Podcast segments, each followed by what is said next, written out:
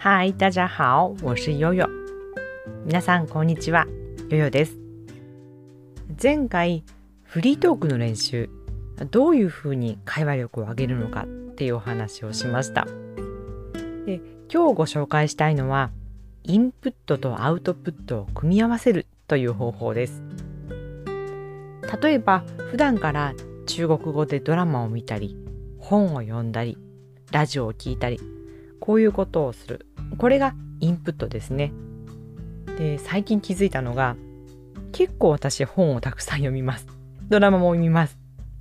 でもじゃあどんなドラマだったと聞かれたりどんな本だったって聞かれてえなんだっけ？ってことがすごく多いんですね。日本語の本でも実は同じです。それが何かに書いたり人に話したりこうアウトプットをすることで忘れにくくなる。何に自分が感動したのかとかどういうことを新しく学んだのかということが定着しやすくなるっていうことに気づきました。中国語も同じですね。見たり聞いたりしたことをどこかで話したり書いたりする。これがアウトプット力会話力の向上にもすごく役に立つと感じています。ということで今日は一つ最近見たドラマの話をします。この前見たドラマが2人の女性の物語って言えばいいかな。タイトルがねとても訳しにくいんですよ。なのでここは中国語だけにさせてください。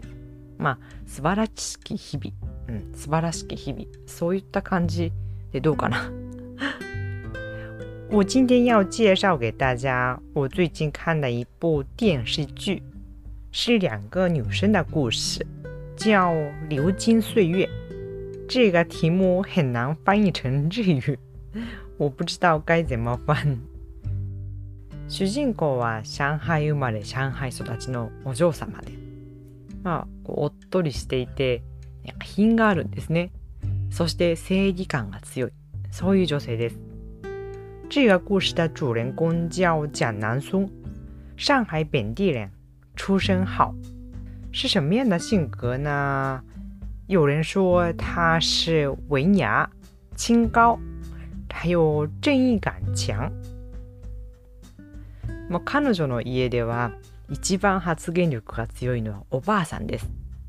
このおばあさんは昔の方なので男女差別っていうのがなかなか激しくて主人公が女の子であるっていうことで小さい頃から彼女を軽んじてるんですねそして男の子を産めなかった主人公のお母さんに対しても結構辛く当たります。主人公家里最有权力的是他奶奶奶奶一直重男轻女。嫌主人公不是男孩不能传宗接代。一直对他不太好也对他的妈妈，因为妈妈不能生男孩，所以对妈妈也不亲。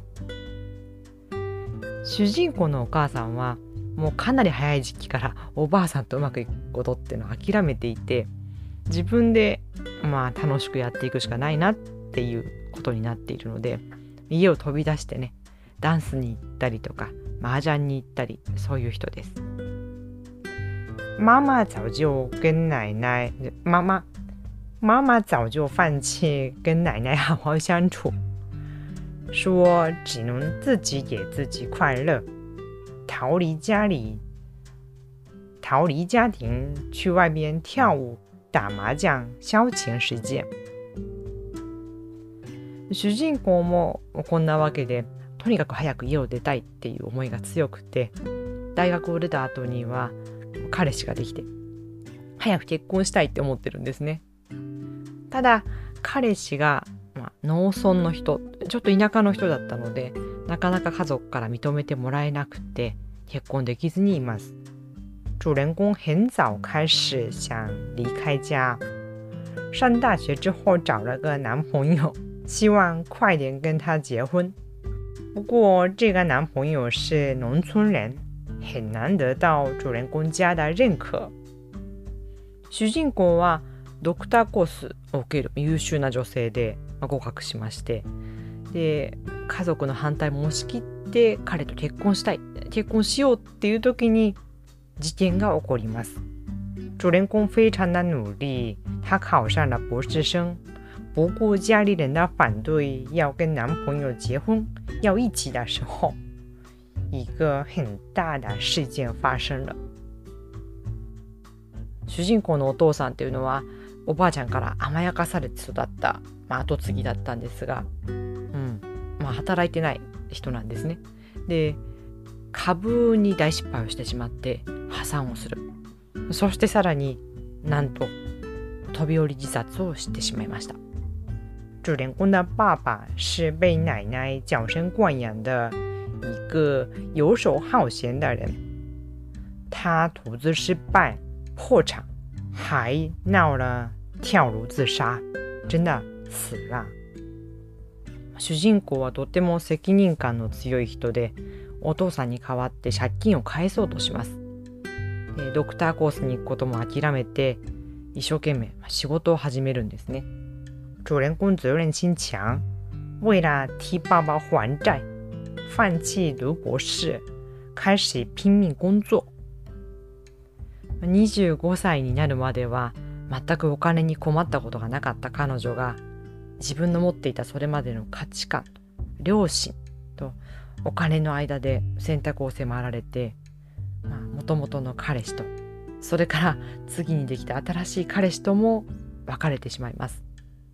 25岁前不愁钱的他，之前的自己的价值观还有良心和金钱之间的矛盾，面临很多严峻的选择，前后和两个男朋友分手。彼女はこういう人生の中で一番辛い時、えー、一人の人がずっと彼女のそばにいてくれます。これは彼氏ではなくて女友達、いい友達でした。他在人生中最艰难的时候，有一个人一直陪在他的身边，不是男朋友，是个闺蜜。この女友達というのはもともとこの女友達はもともと彼女のクラスメートでで同じく小さい時から家庭の温かさと縁がないというタイプで2人の中には気持ちの通い合いがありました。这两个女孩子都从小缺少家里的温暖，有心灵上的沟通。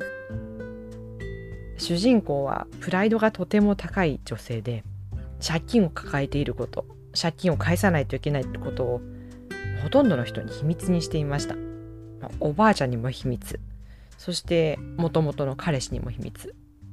女友達この親友にだけ唯一打ち明けていて彼女の前だけ自分の弱みを見せることができました。主人公是自尊心很强的女孩子她要还债的事对很多人保密对奶奶和亲妈妈也保密，还有对男朋友也保密。闺蜜是唯一的知情人，在她的面前，主人公才能示弱。まあ最終的に主人公がこの重荷をね下ろすことができたのか、 そして自分の理想とする生き方ができるのか、まあ彼氏たちとはどうなっていくのかっていうところが見どころです。最后，主人公能不能放下这很大的包袱？能不能找回理想，找回爱情？这些是这部电視劇的看点。結末はここで言うことはできないんですが、このドラマを見たことがある方がいたら、ぜひ 感想を語り合いたいですね。故事的大结局我当然现在不能说了，今天就说到这里。希望有機会跟大家聊聊看这部電視劇的感想な。ドラマを見ていていつも思うのが始まりが面白いドラマっていうのもなかなか見つけるの大変なんですが最後まで面白いドラマってもっと難しいですね。最初だけ面白かったとか真ん中だけ良かったとかうん最後は本当にどうしようもないとかこういうのが多くって、まあ、いいドラマを見つけるというのも簡単ではないですね。なのでおすすめのドラマがあったらぜひ教えてください。お待ちしています。それではまた次回。下次再见。バイバイ。